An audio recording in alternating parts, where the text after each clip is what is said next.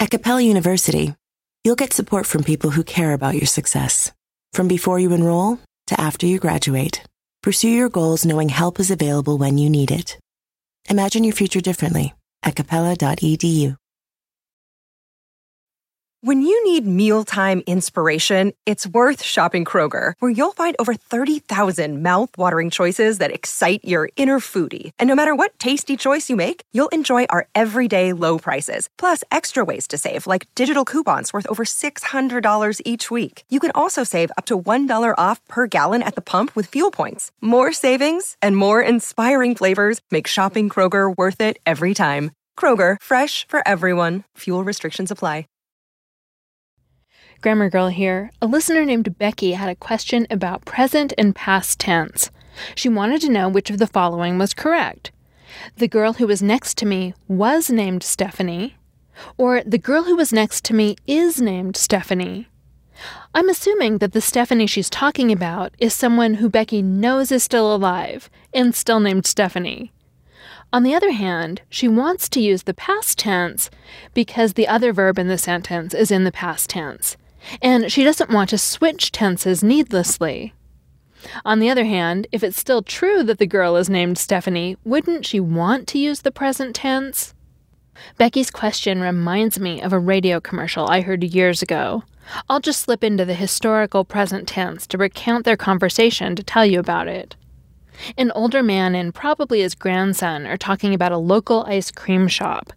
The grandfather says they used to make the best milkshakes, and he reminisces about just how good those shakes were. Then he says, In fact, let's go get one right now. The grandson says, Wait a minute, you said they used to make the best shakes. And the grandfather replies, Yup, and they still do. Did the grandfather lie?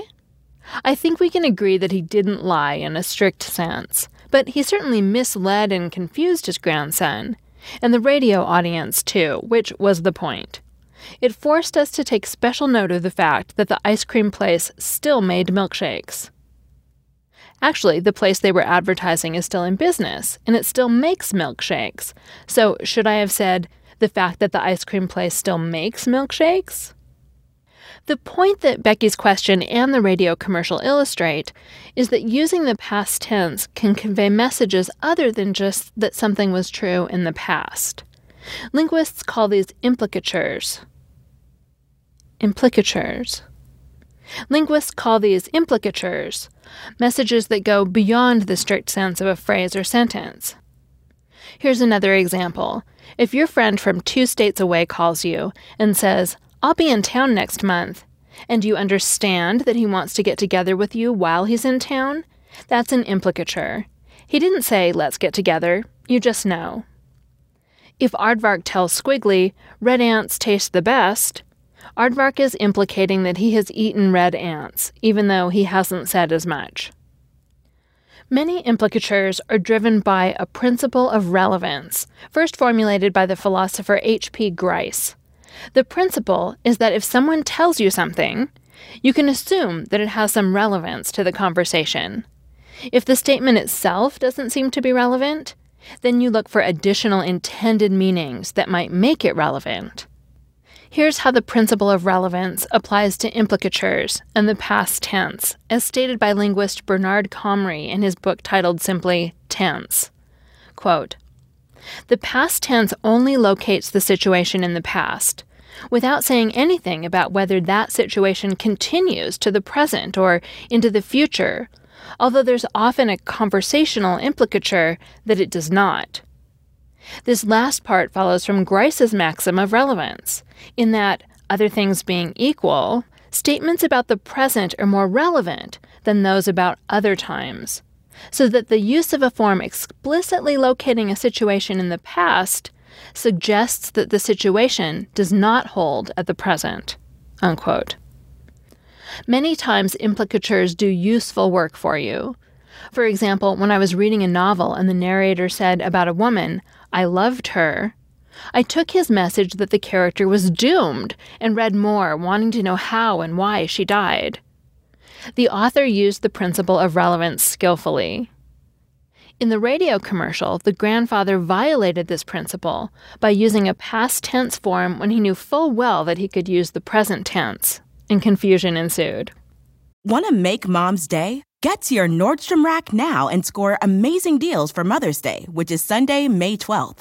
Find tons of gifts from only $30 at Nordstrom Rack fragrance, jewelry, luxury bags, activewear, beauty, and more. Save on Kate Spade New York, Stuart Weitzman, and Ted Baker London. Great brands, great prices. So shop your Nordstrom Rack store today and treat mom to the good stuff from just $30. You like to watch new stuff, right? Well, go to Hulu and see what's new, because Hulu has new stuff all the time. Like Vanderpump Villa, the new docudrama starring Lisa Vanderpump, where first class luxury meets world class drama. A new season of The Kardashians starring The Kardashians, of course, and Grand Cayman, Secrets in Paradise, the sizzling new reality show set in the tropical Caribbean. It's all new and it's streaming now on Hulu. Remember the frustration of trying to memorize vocabulary and grammar rules only to find you couldn't actually use the language in real life? Well, there's a better way to learn. Rosetta Stone is the most trusted language learning program with millions of users learning 25 different languages, and you can get it on your desktop or as an app on your phone or tablet. Rosetta Stone immerses you in many ways with its intuitive process. It's really different. You pick up the language naturally, first with words, then the phrases, and then with sentences. Plus, with Rosetta Stone's true accent feature, you'll get feedback on how well you're pronouncing words. It's like having a personal trainer for your accent. Don't put off learning that language. There is no better time than right now to get started. For a very limited time, Grammar Girl listeners can get Rosetta Stone's lifetime membership for 50% off. Visit rosettastone.com slash grammar. That's 50% off unlimited access to 25 language courses for the rest of your life. Redeem your 50% off at rosettastone.com slash grammar today. Another important thing about implicatures is that they can be canceled without contradicting what's been said. For example, if your friend who's coming to town is actually kind of a jerk, he might add, But I don't want to get together with you. Regarding how red ants taste, Aardvark might continue, At least that's what I hear. I've never eaten red ants. And the grandfather playfully canceled his milkshake implicature when he said, Yup, they still do. So let's get back to Becky's example. She's clearly worried about accidentally implicating that Stephanie is dead, or maybe named something else now. So, would her audience infer such a thing?